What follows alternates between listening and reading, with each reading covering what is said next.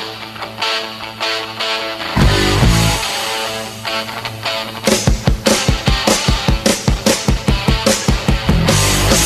listeners, this is Robert from Nostalgic Radio and Cars. Let me tell you about my company, Gulfstream Motorsports Inc. 727-541-1741. I have over 35 years experience with classic, vintage, sport, and racing cars. I do appraisals, consulting, and pre-purchase inspections. Before you buy your next rare classic, the car of your dreams, give me a call at Gulfstream Motorsports Inc. 727-541-1741. Also, due to my 28 years experience in the auto salvage business, I am very good with wrecks. So if your car has been in a wreck, call me for a diminished value report. Call me at 727 541 1741. You may be owed some money for lost value of your repaired vehicle. That's Gulfstream Motorsports Inc. 727 541 1741. And be sure to tune in to Nostalgic Radio and Cars Wednesdays, 7 to 8 p.m. on the Tan Talk Radio Network, AM 1340.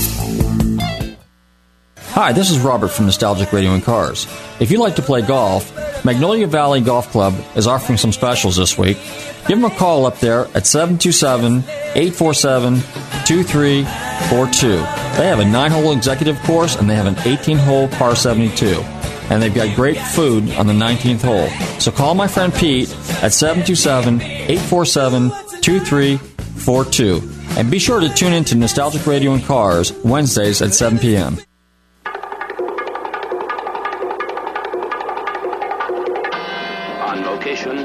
Africa, in the studios of Paris, and on the French Riviera. One of the most impressive casts ever assembled has been brought together by MGM and director Peter Glenville for the filming of Graham Greene's novel.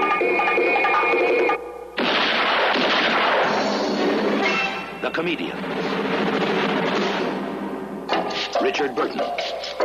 Elizabeth Taylor, Alec Guinness, Peter Ustinov, Paul Ford, and Lillian Gish. The Comedian.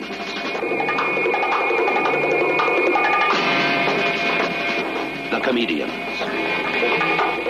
An exciting concept in production, brilliant in its execution, soon to be released throughout the world.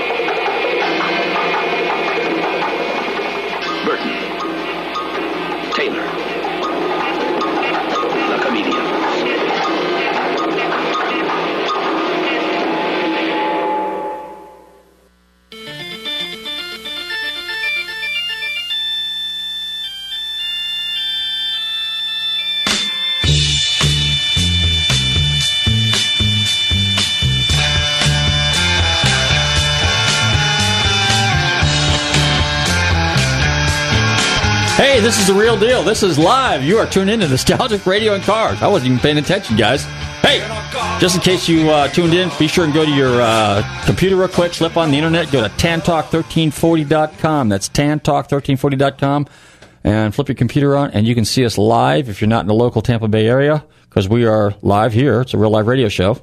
And uh, I have a special guest with us this evening. And of course, actually, we have two guests this evening. I got one sitting with me, and then, of course, I have another call in as usual. And we're going to play a couple clips and some music. So, everybody, sit tight. Well, I guess uh, the uh, the uh, our, our board up has to make a couple adjustments real quick. So, what I'll do in the meantime, I'm going to introduce our first guest. Uh, my first guest, let me tell you a little bit about him. This guy's been around racing since the golden age of midget racing. Okay, now I know a lot of you guys are uh, sprint car, midget car, uh, midget racing fans. Um, that's a little bit new to me. I'm kind of getting into that stuff now a little bit. But anyway, this gentleman is also a writer. He's a track announcer. He's got his own radio show. He's been inducted to the Living Legends Racing Hall of Fame. He's still active in uh, marketing automotive products, and he actually has his own radio show on Monday nights down in the store, Florida. Without further ado, I'd like to welcome the infamous Bill Clarence to my radio show. Bill, how you doing? I thank you very much, Robert, and I guess infamous is a correct word. Infamous is? Uh, Okay. More, more apropos than uh, something else might be. Okay. you know what? But, I uh, love having a guest sitting in with the show with sitting in the show with me. So that's great. So thanks for coming on board. I like it. It's good. Well, I, I appreciate the opportunity and anything I can contribute or anything uh, uh, people might want to know, I'll be happy to tell. Okay, well, tell us a little bit about your background. You're a uh, you're an old time vintage racer. I mean, that's kind of cool. I, I, love it. I love it when we get guys like you that are still around and can tell the stories of what it was like back in the day when racing was racing and men were men, right? Well. we we had it a little bit different than it is today. First of all, it was a lot more laid back, a lot more relaxed. The business aspect of racing was totally different. It wasn't a business per se. If you're familiar with any kind of major league racing today, it's it's money. Mm-hmm. Let's face it. You can. This is probably the only sport in the world that you can buy your way into. Oh, really? Uh, well, I've seen some pretty bad race drivers running around Indianapolis Motor Speedway. Okay. I don't want to mention names. Okay. because I might not be able to buy one of their TVs. But okay. uh, in any event, uh, yeah, I, have always felt that way. Uh, I had a son that was an excellent race driver.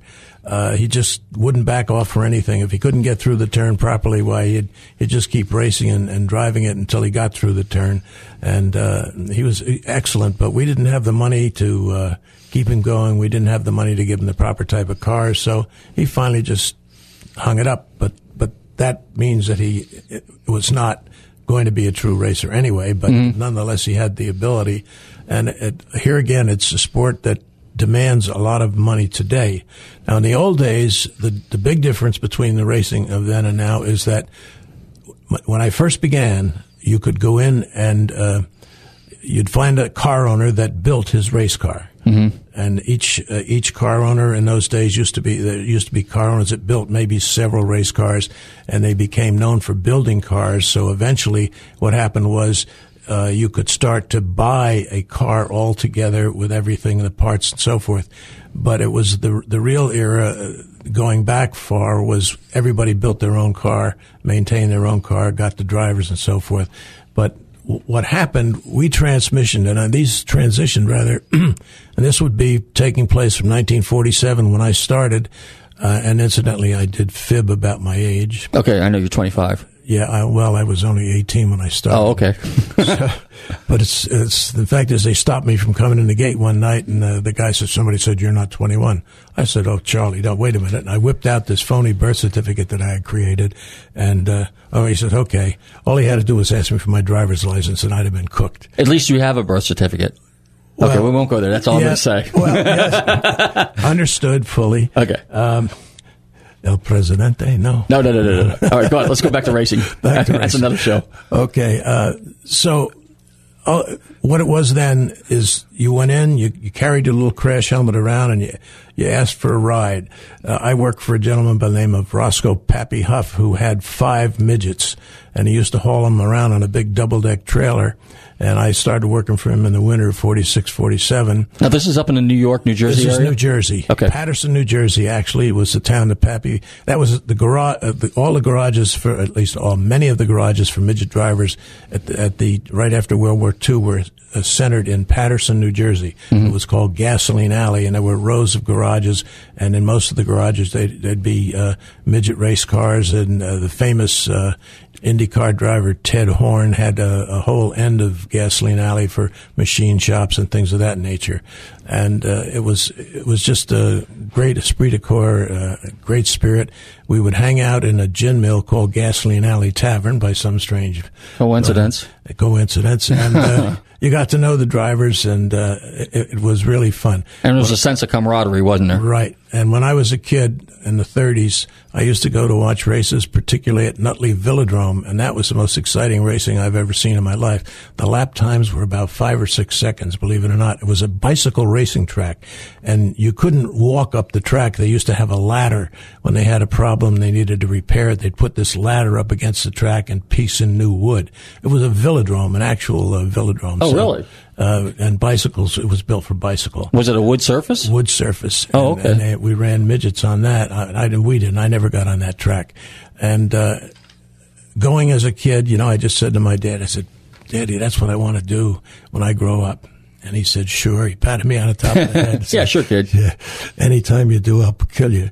but anyway, it, it, so happened that I had a friend that knew Pappy Huff and, uh, one thing led to another and my grandmother lived right around the corner from Gasoline Alley in Paterson, So I was over there a lot and, and I just, I, I fitted in and, uh, got a job as a mechanic. Now that was a joke of the century me as a mechanic was a joke. In fact, is Pappy gave me a nickname. What was it? Uh, it was Lightning. Lightning. Lightning. Okay. And it had nothing to do with race cars. Pappy used to take, uh, uh, they had a wood stove and they would uh, take some gasoline and they would shift it. He would shift it in his hands and the gasoline would go on and there would be nothing left. He, he had, he'd come back. It'd just help the fire. And he said to me, he says, Bill, he says, go, go get that fire moving up a little more. So I go up and I'm trying to do the Pappy shuffle. But the only problem was that the gasoline did not stop. It came back right from the fire and started to w- go right through the garage. Uh-oh. And he said, I never saw somebody move so fast in my life. So that's why I, I get the name name Lightning. Lightning. Okay, now you were involved in what one of the first races, the NASCAR races at Linden Airport. Tell us a little bit about that.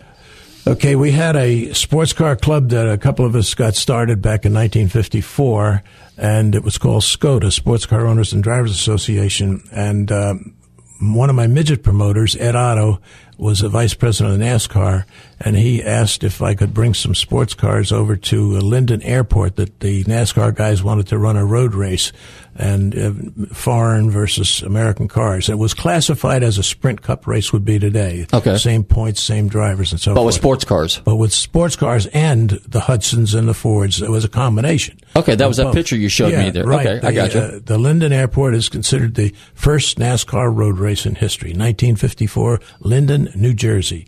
Uh, it was about a two mile airport circuit and, uh, it was quite quick. And, uh, the thing was that a Jaguar won it. So when people say that Toyota's the first foreign car to come into racing, NASCAR racing, forget about it. They had Jaguars. Jaguars, Healey's, all kinds of sporty cars. well, you were driving a Jaguar too that year, Yeah, right? yeah. I, I ran a Jaguar and uh, I did finish fourth in that race. I was pretty proud of it. A midget driver by the name of Al Keller, who was a good buddy of mine, he won the race and he made a big prize money, a thousand bucks to win, Hmm. and uh, that was big money in those days. So How much was it? thousand dollars, $1,000. thousand dollars. Well, figure ten grand's worth today. Okay. So that that was the first race. Uh, you a fellow by the name of Joe Eubanks, I believe it was, finished second. Buck Baker was third. And- Buck Baker's the NASCAR driver? Yeah. Okay. Yeah, Buck Baker and uh, Buddy's father, and uh, Herb Thomas was in the race. Rathman was in the race. Lee Petty was in the race.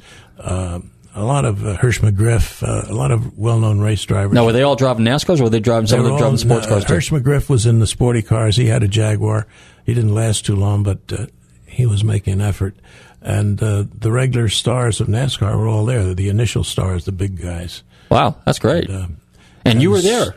Yeah, And you were there. You're a pioneer. Well, a lot of people call me and they want to know about that race. They want to know the story about it and how this, that, and the other thing. And uh, I've given a lot of interviews in regard to it. And uh, I, I, it's just wonderful to have experienced all that. Plus, it's a real piece of history. Yeah, yeah. And I found that out. I never realized it for years and years and years. And all of a sudden, bingo. And that picture that I showed you was I just found in the archives of NASCAR. They told me there was a couple of pictures of that race. I said I'd love to see him. They said, yeah, somebody in the number two car. I said that's me. Wow. So, so I go And that was a 120 uh, Roadster. 120 Jag, yeah, 120 Roadster. Roadster. No, I think it was a 1950 model. Yeah. The year was 54. Cost me 900 bucks that car. Jeez. Hey, we got our first song queued up there, buddy? Yeah, we got a song. We got to go to a song. Yeah, let's do that. That's for our, our second guest is for the evening. So we got to get we got to get her all ready and primed because she's a big Brooks and Dunn fan too. Whoops, I slipped. I gave her Black, blackjack, get down, boot scoot boogie. Boot Scoot Boogie. No, it was the other song, but that's okay. We'll let this one slide.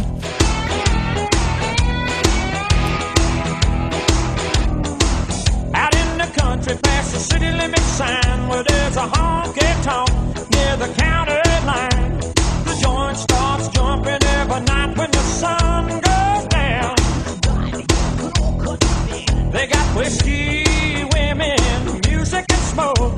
It's where all the cowboy folk go to boot scoot boogie.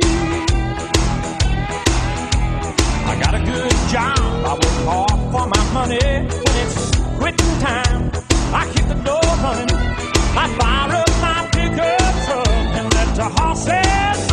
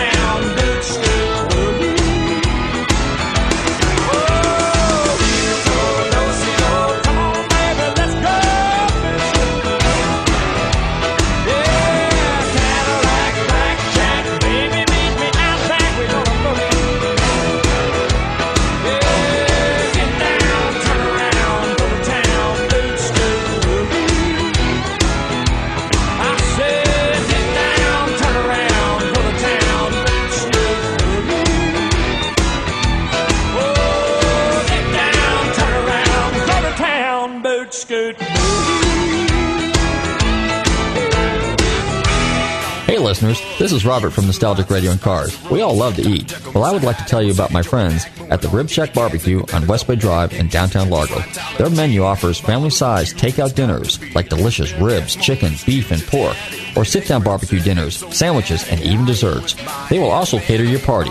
Everything is barbecued fresh using real oak for that great smoky flavor. So visit my friends Corey, Jed, and Kurt at the Rib Shack Barbecue in downtown Largo, 600 West Bay Drive, or call them for a takeout order at 727 501 9090. That's 727 501 9090. They truly have the best smoking barbecue in town. Oh, and be sure and check out their great barbecue sauce. That's the Rib Shack Barbecue in downtown Largo, 727 501 9090. I'm telling Robert from Nostalgic Radio and Cars sent you.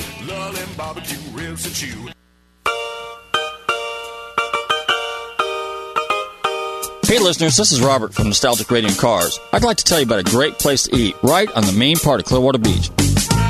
located at 333 South Gulfview Boulevard. Krabby's Beach Walk Bar and Grill has two floors of food, drink, and fun.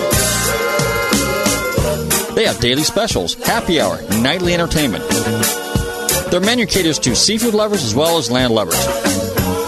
Krabby's Beach Walk Bar and Grill, 727 608 2065. They're open in the morning for breakfast until 1 a.m. So stop by and visit my friends, Turtle, Eddie, and Polly, and all the girls and staff at Krabby's Beach Walk Bar and Grill. That's 727 608 2065. Mention Nostalgic Radio and Cars, and you never know, you might get a free drink. That's Krabby's Beach Walk Bar and Grill on Clearwater Beach, 727 608 2065.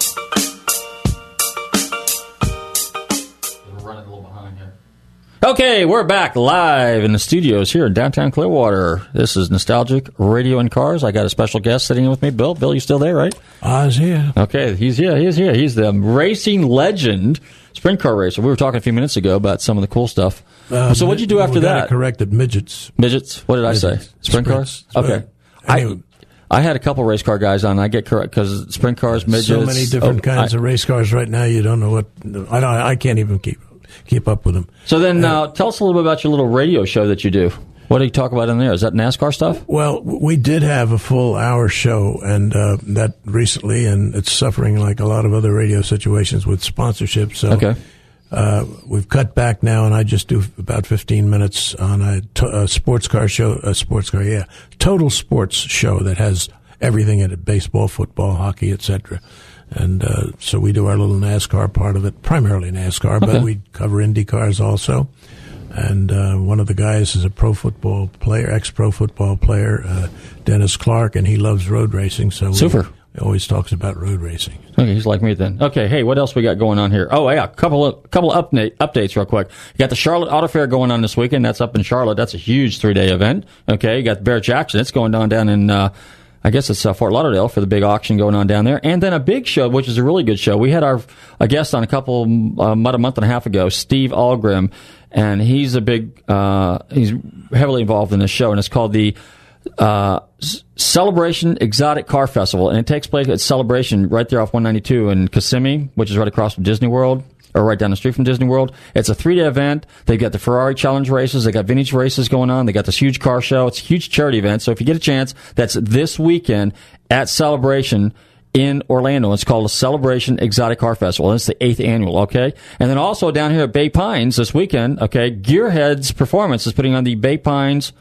uh, I guess it's uh, another um, charity show, and it's uh, so it's the Bay Pines um, VA hospital show. I'll get that straight one of these days. Hey guys, it's live radio, so I can screw up. But at any rate, all right, we got those. We got that other song fired up yet? What do we got?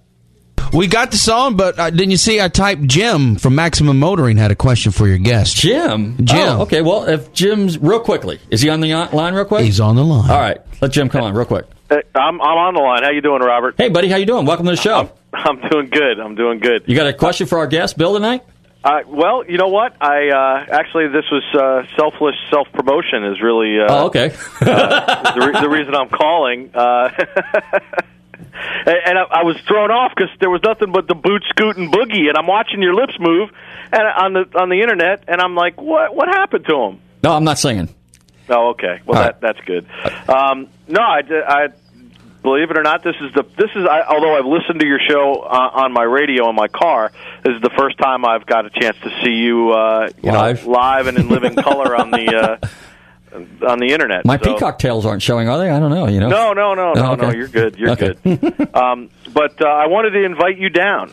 Um, I am uh, now the new proprietor of uh, classic Corvettes and collectibles up in Tarpon Springs. Get out of here! You took it over from uh, from, from what's Al. his name? From Al? Did you really? Yes, sir. I'm sitting here right now, and in fact, uh, we're going to be uh, we're building a studio here, and we're going to be doing car shows, uh, um, uh, car radio shows out of uh, out of the showroom here. And I also took over the uh, restoration facility, and uh, so you got to come up and uh, come say hi, man. Well, hey, you know what? I might need a job too. You never know. I'm qualified.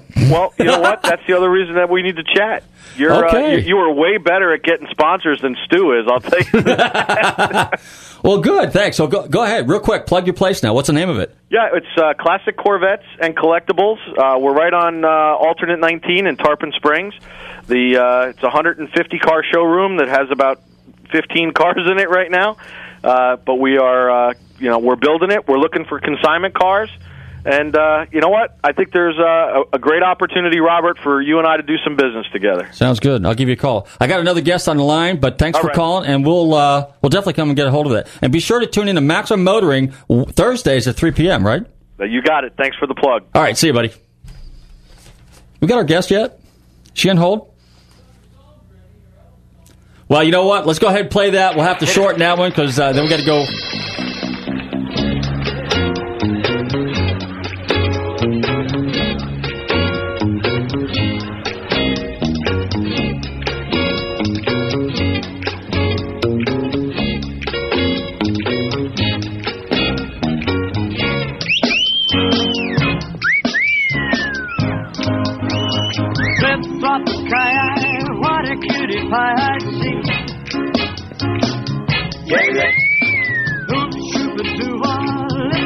Honey, that's for me.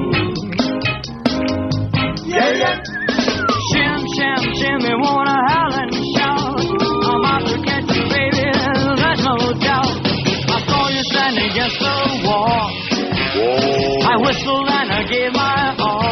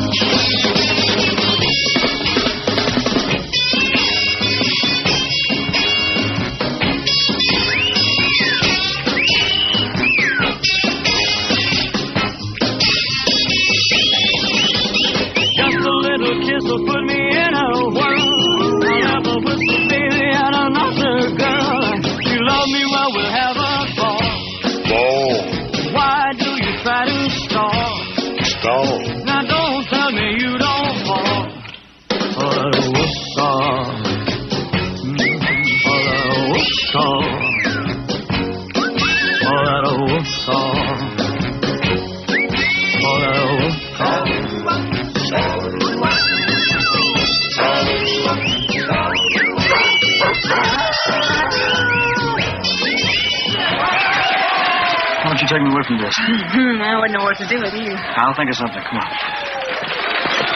Hey, listeners, this is Robert from Nostalgic Radio and Cars. We all love to eat. Well, I would like to tell you about my friends at the Rib Shack Barbecue on West Bay Drive in downtown Largo.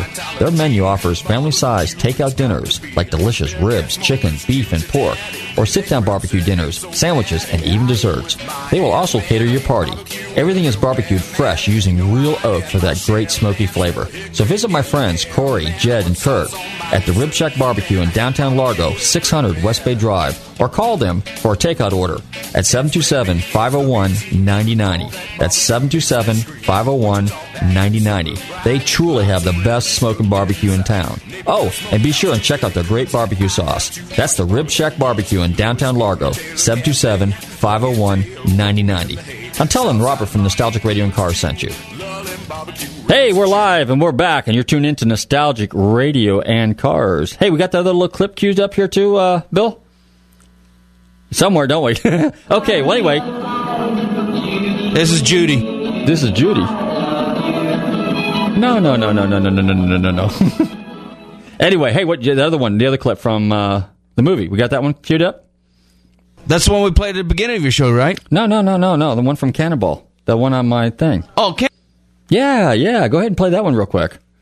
There you go.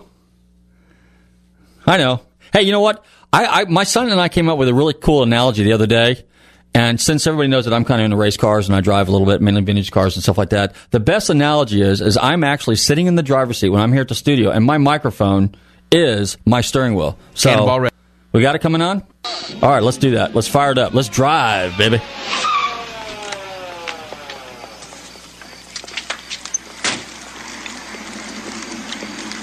I'm really sorry about that um, little lapse, officer. Normally I drive right around the speed limit. We all make mistakes, miss. But 160? That's a little more than a lapse.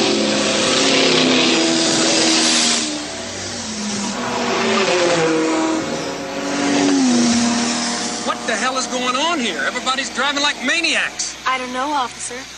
Let me see your driver's license, please.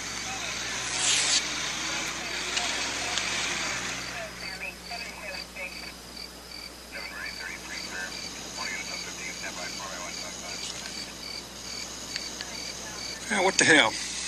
I can't penalize nice girls like you for a little indiscretion. Uh, with the whole road packed with speed crazy lunatics. there. You girls have a nice trip. Drive carefully and uh, take it easy. Thank you. Come back and see us next year. Bye. Take care. Keep it in the road.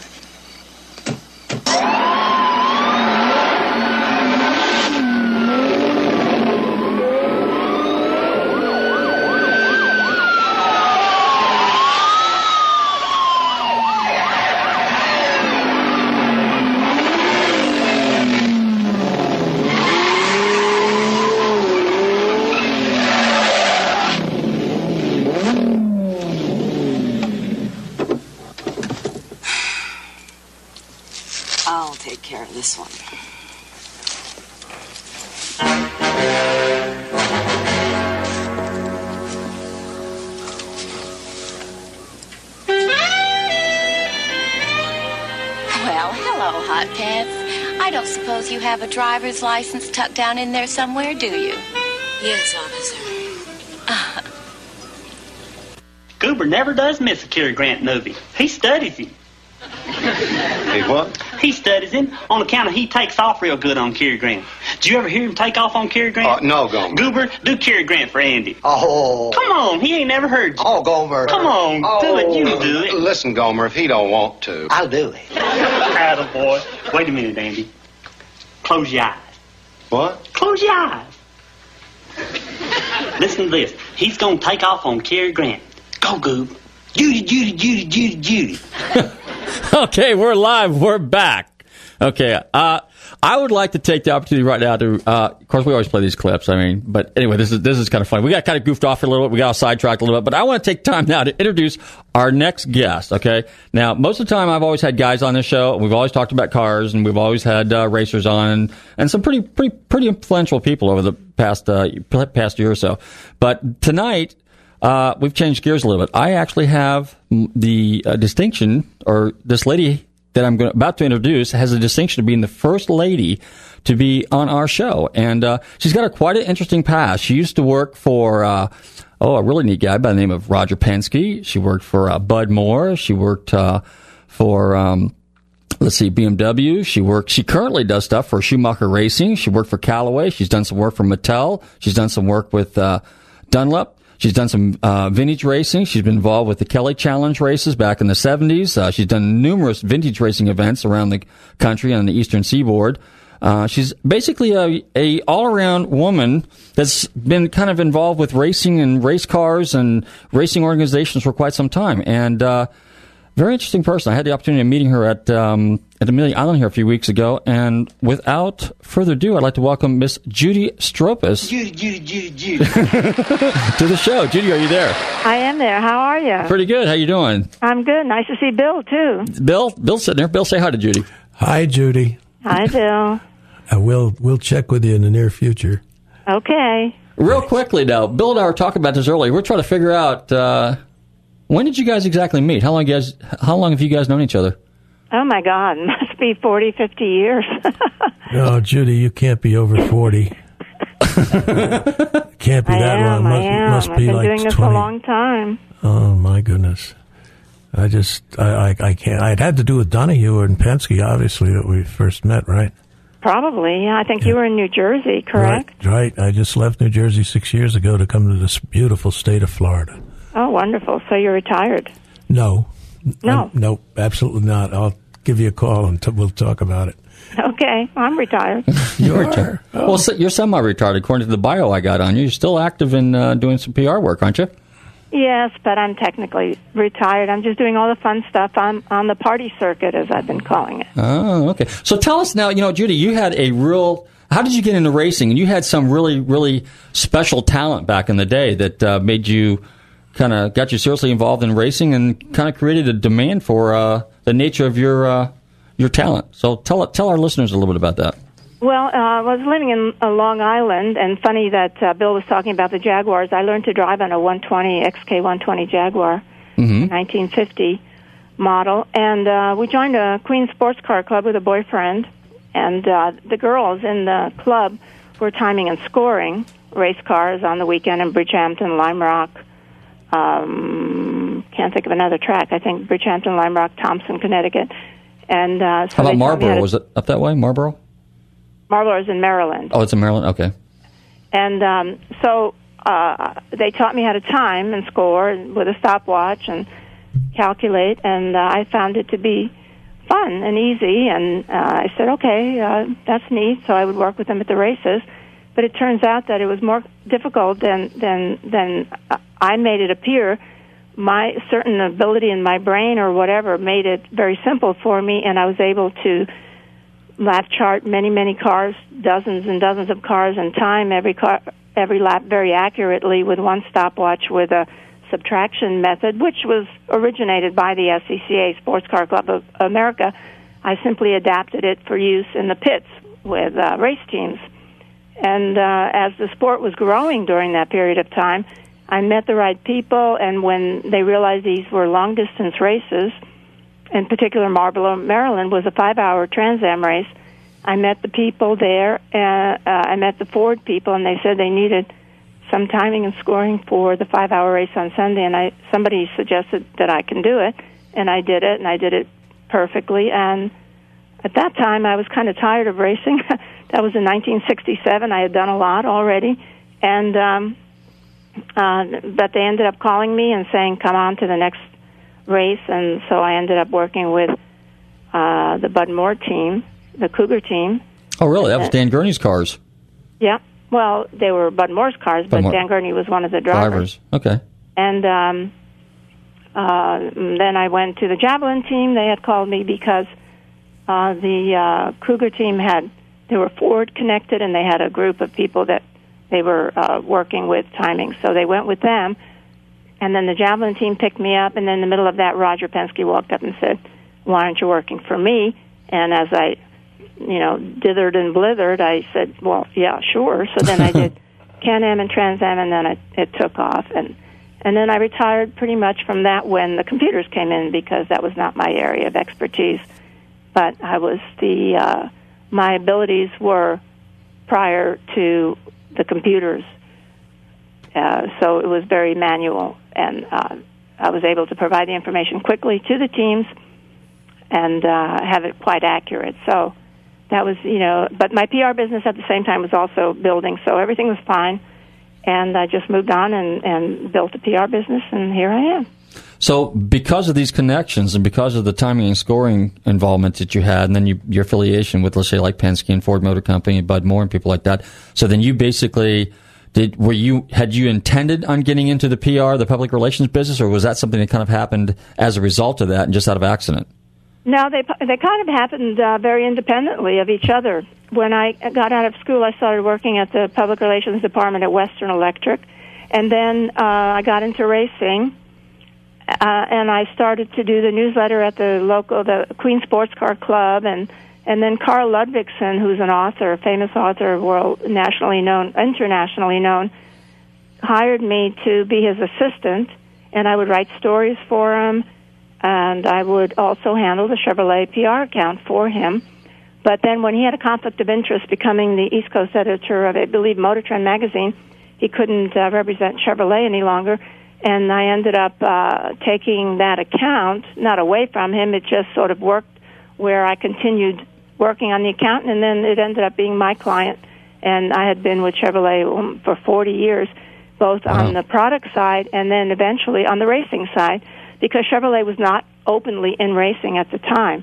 And when they did openly come into racing, I was right there to be be used. My abilities were there because I I was already in racing. So So, as a public relations manager, I guess, what exactly were some of the things that you had to do? I mean, what was, let's say, with Chevrolet, for example, what were, uh, and in the racing division, was it basically promoting the races, and then what all was involved? no, my my job was to promote Chevrolet. Oh, promote Chevrolet. Okay. Well, that's the, the Chevrolet is the client, and they had race teams that they supported, Okay. Trans Am and um, in uh, IMSA, at the time, which is American Le Mans Series right now. Mm-hmm. And uh, we had the GTPs, the Corvette GTPs. And Right. so my job was to publicize the drivers, the race teams, and Chevrolet through television interviews, through radio, through uh, press releases and uh, print media, national media, international media, uh, and that's what I continue doing uh, today. And I'm no longer with Don Schumacher Racing. I ended up with NHRA drag racing after years of being with sports car racing. Mm-hmm. Then I ended up with uh, at because Chevrolet introduced me to drag racing back in 1997, and the first team was Don Prudhomme's team. Oh, really? Was it? Well, because they were Chevrolet backed, and Okay. so I remember walking up to uh, to Don Prudhomme and saying, "Well, um, I'm your Chevrolet PR person from now on." He thought I was just some sort of corporate executive, and he says, "Stand here." And it was testing in Phoenix for the top fuel cars, and I stood right behind them with uh, the you know the incredible power and the and the sound of the of the 8,000 horsepower engines as they did a burnout and took off. And I had my he says, "Put your fingers in your ears," like you know I, I did know that, and um, and uh, I put my fingers in my ears and and a smile came upon my face when Larry Dixon took off because the rumble in your chest it's like unbelievable and it just it was my first experience at the starting line and 10 13 years later I never went back to the starting line it was not necessary I've been there done it you know it was it was uh it was quite an experience Who are some of the uh, now some of the uh, drivers that you did? Did you did you do PR work for uh, Mark Donohue? no actually when I worked for Roger Penske I was the timer and scorer but I never Okay. did PR for that team Okay. Um, what was it like working for Roger Penske? And how did he get the name captain? Do you know that by any chance? you know I don't remember that I don't know if Bill remembers that Bill, do you know that? Uh, well, he, he's the commander, the controller, the boss, so he was referred to as the captain. Oh, okay. Captain of the ship, and everything went through him.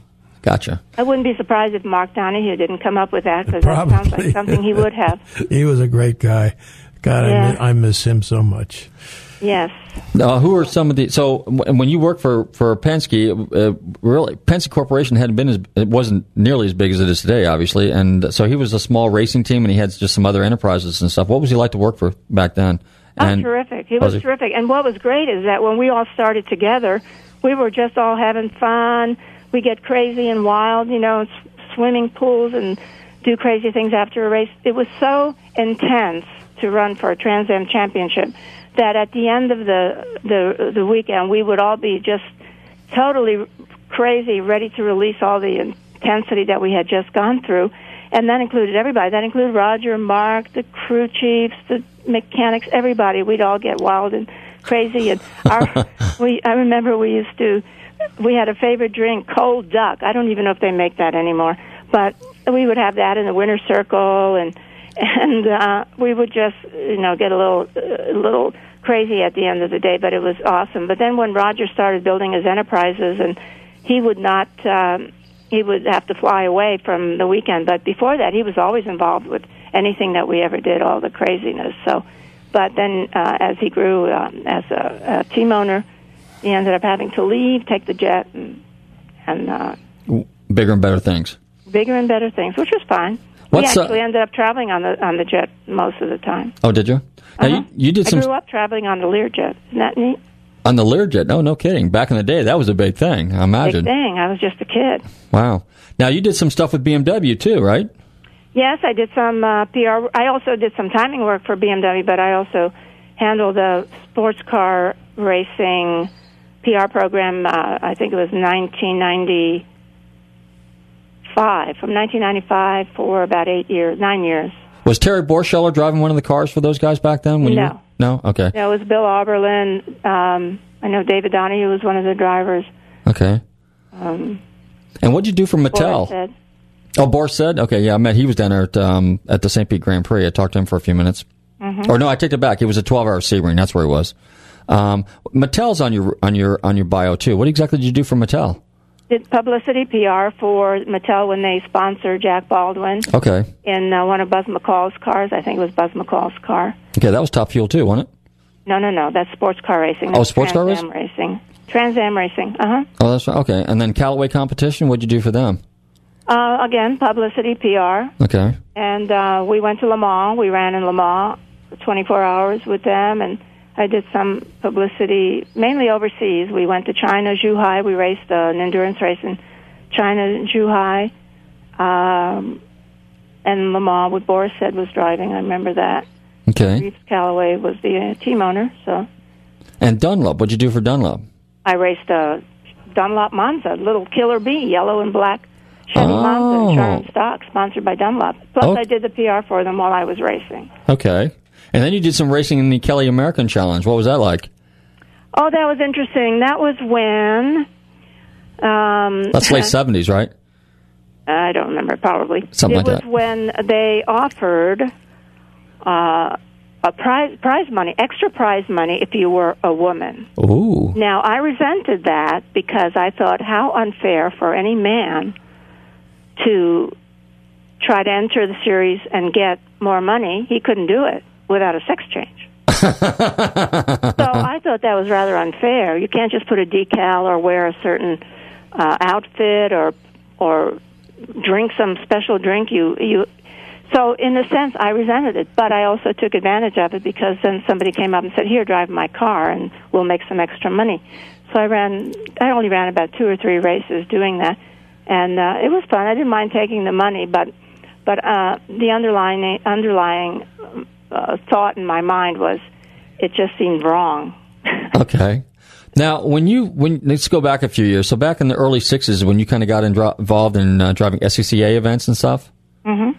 Well, how how many women? You know, and, and I know and know at, at Amelia Island when they had, and that's where I first you know kind of saw you and everything is when they did the Ladies of Racing, uh, Women in Racing, and I thought that was kind of an interesting uh, seminar, and I enjoyed that. Of course, I'm going to try to get Denise Denise McCluggage on eventually, and uh, Lyn St. James and uh, um, Janet Guthrie. I want to get them on as well. But it's real interesting because. I personally do not have a problem if there's a woman on the racetrack, a lady. I think it's kind of interesting, you know, because it's, you know, it just, you know, why not? And a lot of guys get chauvinistic about it. But back in the day, what was it like? I mean, did you run into a lot of, uh, you know, stereotyping and, and Yeah. uh, hazing and stuff like that in, in the early days? Even in SCCA? Yes, here's the, here's the issue. Eventually, now when when I started racing, I was already well known for the other work that I did, the timing and scoring. I Mm-hmm. got quite a bit of publicity for myself. I didn't do it, but somebody else was hired to do that for the Penske team and for the other teams I worked with. So I was used uh, as a tool to publicize. So I was pretty well known already in the business, and then I decided to go racing. Now, because I already had a name, I wanted to make sure I did it legitimately, and I went through driver's schools. The funny thing is, I took advantage. I, I had Al Holbert's race car. I had. I remember borrowing. Uh, I think Skip Barber's Nomex underwear, Bob Sharp's driving suit or something, socks, and uh, a, a trailer from a Ferrari dealer friend of mine, and I had a, a, a suburban that I from Chevrolet that I could tow the car with. And I went through driver's school, and everything was fine. And then I started to run regionals, and everything was fine. And, and I had a great mechanic, Bill Mitchell, who who uh, put together. Uh, first, I raced a, um, a Volkswagen that Al Holbert's crew put together for me, and then eventually Bill Mitchell built uh, the the Monza because I was representing Chevrolet, and Chevrolet thought it would be appropriate that I race the Chevrolet instead of a Volkswagen. So um, I ended up uh, racing. But what happened is that I had to learn to race as well. I mean, I wasn't. You don't just go out there and you're not instantly quick. I had to. So I had my issues and just learning to drive. And uh, the guys there, you know, they would start to resent me and get into all these issues. And then we had an issue, a mechanical issue with the car where it was dying in the corners. The uh, the gas just wasn't getting to the carburetor or something. And but my crew said, "Stay in, stay in. You're still running second or third in a national SCCA race where you get points to go to the runoff." So I stayed out there, and then they all got on my case, and it wasn't my driving; it was the car dying. So anyway, they annoyed me to the point where I just got better and better and better, and then I ended up just blowing all their doors off whenever I could, and was very happy once I did that. So. Well, well, that's interesting. Good. Now, if you notice earlier in the show, I played uh, a little segment from the movie Cannonball. Uh huh. And this is a nice story because I, I thought I enjoyed it when you guys were talking about it up there. So why don't you, for our, for the purposes of our listeners, tell us a little bit how you got involved in the Cannonball Run, the Sh- Sea to Shining Sea event. Well, we were all, you know, we all grew up together, all the crazies, loonies, and people who wanted to do those kinds of things back in the 70s. We just all grew up together in the sport. Everybody who ran it, we, you know, we all knew each other. We all worked together. We all, and everybody said, well, this is like a, you know, Brock Yates decided on this kind of a crazy concept. Then one year I said, you know what, let me try to do that. So I got Mark Donohue got us some Goodyear tires for Cadillac limousine. Bobby Rinzler, who was a Can-Am team owner, he got us the, the Cadillac limousine. Uh, Roy Woods, who was a Trans Am racer, his friend Gary Magnus gave us a whole bunch of money, and we put his name on the side of the car, you know. Um, and uh, uh, so we we said, yep, off we go. So I called Donna Mae Mims. She was racing a Sprite at the time in national racing, uh, and she was always in pink. She had a her motto was "Think Pink." So we made sure we dressed in pink. And then I, uh, Brad Niemcek, whose wife was, uh, who, Brad was running in another car during that particular uh, cannonball. So he said, "Why don't I take his wife?" So we took her, and she had no real experience in doing this. So she uh, she came on, and she was a little overexcited about it. So, um, but we ended up taking off in the Cadillac limousine. We took the southern route while everyone else was taking the middle route because it was supposed to be snow and all of that. So we were going to have one leg out, up on everybody and go the southern route. And there were so many adventures and so many awful experiences. but but we uh, eventually, and we kept this quiet for a long time. But um, uh, Peggy Niemcek fell asleep at the wheel in El Paso, and as I touched her to wake her slightly, she panicked and slammed on the brakes, and we rolled the Cadillac limousine. Donna Mae was in the back with a helmet on so she, you know, she just survived with minor injury, and then uh, so we never made it to uh, California, but we kept it quiet for a while. So, but finally, when Brock Yates uh, published his book, we each wrote a chapter, and I, I still denied it, and I didn't deny it, but I didn't talk about it in the book. But Donna Mae wrote the whole thing in her her uh, section, so it was out. Uh, most people knew it already, but it was out. So the movie characters um, in the Cannonball Run, they were they loosely based on you guys at all? I mean, did you have any? Yeah. Obviously, you didn't drive those cars, but but well, we uh, didn't but drive the characters. Lamborghini, but yeah, it was kind of. I wouldn't watch the movie for the longest time, but I saw it on an airplane one time, and I um, decided to watch it. And then, uh, you know, by that time, I was kind of over it, and so I was entertained. But I was amazed at how how many pieces of the story were were sort of mixed with into other people's stories. Oh, really? We wrote a we wrote a story for Car and Driver back uh, after that event, and Brock took a lot of those stories and made the did the script from it from all those stories. But I, apparently, when um, when the uh, production company took the script, they they really revised it and they used different snippets in different people's stories. So it was interesting to watch, but it was funny because uh, yeah, we were not in a Lamborghini, but we were three women, and and uh, there were the funny stories. And the, the one little piece that you uh, played was when um, Adrienne Barbeau was playing me, sort of loosely, and um, she she thought she would get away with uh, you know sort of pulling down her shirt a little bit for this cop that was coming up to her that second time apparently. And it turned out that the cop was a woman. so, So that really did happen.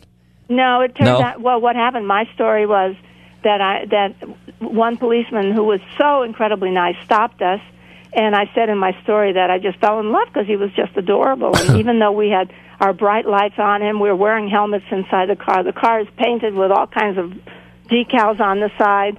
You know, we didn't. We certainly didn't look innocent, but he he treated us so nicely, and then took us back to the police uh, station where we took our little box of cash that we were carrying, paid our uh, fine, and and then off we went until we got to the next county and probably got stopped again. Wow. Hey, Judy, you willing to come back on the show again and finish up some of these other cool stories? Because unfortunately, Absolutely. we're running short on time. Um, we got about a couple minutes left. How many minutes we got left, Bill? Two minutes? One minute? Two minute? Okay, because it sounds like you got some great stories. And real quickly, you wrote it. You're also in your bio. You're an author. So, which book did you write? You wrote a book here recently, right? Oh, I didn't write one recently, but I wrote the a book about timing and scoring. Okay. I was editor of some books. Uh, yeah, I've done uh, So you got quite a resume. You've done quite a few things. And then what is you won the uh, Jim Chapman Award for Public Relations? What exactly is that? Real quick. Well, it's an award given to motorsports professionals, PR people, uh, every year. Very selective because they don't give one every year unless there's someone deserving. And I did win it in uh, 2008. I was given, I was awarded it in 2009 for my work with uh, the Don Schumacher Racing Team and NHRA. Okay. Now, do you have a website? I mean, do pe- people want to get a hold of you or anything? Nothing. You just kind of live quietly and now, just if you on. Google me, there's all kinds of stories, and you know, it's easy to reach me. Okay. Well, Judy, I want to thank you for coming on the show. This show does go kind of quick, but uh, of course we ran a little late too. But uh, I do apologize for that. But anyway, I want to thank you again for coming on the show. We've got uh, we've got your number. Bill's going to call you later. I'm going to call you later because we both have questions, but we don't want we want to ask them off air. So Okay. again, thank you for coming on the show. Tell your friends you had a good time. And if you see Roger Penske at the big thing tomorrow night, Well, that's uh, next week, next that's Thursday. next week. Okay, tell them uh, just j- you know drop a just say hey I was on this guy's show. You got to go to the show. It'll All be right, fun. Thanks, Robert. Thanks, Bill. Okay, Thank you, take Judy. care. Bye bye. Have a good one. Bye bye. Hey, I want to thank everybody for tuning in to Nostalgic Radio and Cars. I have a really big legendary guest next week, so everybody tune in next week, 7 o'clock, right here on the Tan Talk Radio Network, AM 1340. In the meantime, everybody drive carefully, stay safe. Hey, it's open night, open mic night at Naughty Nancy's tonight, okay? 446 3717, open mic night at Naughty Nancy's. Hey listeners, this is Robert from Nostalgic Radio and Cars. As most of you know, I'm in the car business, and often I need cars towed. Well, Kotakis Towing has all the trucks and equipment to meet your needs. Whether it's long distance, short distance, or just around the corner, they can get it done. Kotakis Towing, located at 1141 Court Street in Clearwater. Also, they have a full service repair and body shop to meet all your automotive needs. So give my friends Lefty and Joey a call at Kotakis Towing at 727 447 1952. And be sure and mention Nostalgic Radio and Cars, and you might get a discount. Hey listeners, this is Robert from Nostalgic Radio and Cars. I'd like to tell you about Naughty Nancy. No, this isn't a story about a bad girl. This is a truth about a great place to eat and hang out. Naughty Nancy's Food Shack, located at 700 Eldridge Street in the downtown Clearwater area, is a quaint little place nestled under some huge oak trees, serving great food and drink and a wonderful, friendly atmosphere. That's Naughty Nancy's, 727 446 3717. They have 10 daily specials as well as many different styles of cooking from Cajun, New England, country, gourmet, and even short order, prepared just the way you want it. So check out this groovy little dewdrop inn right on the trail. So jog up to her front door, ride up on your bicycle, drive up in your car, or pull up on your motorcycle and visit my friend Nancy and place your order. That's Naughty Nancy's, 727 446 3717. Hey, mention Nostalgic Radio and Cars and you might get a free drink.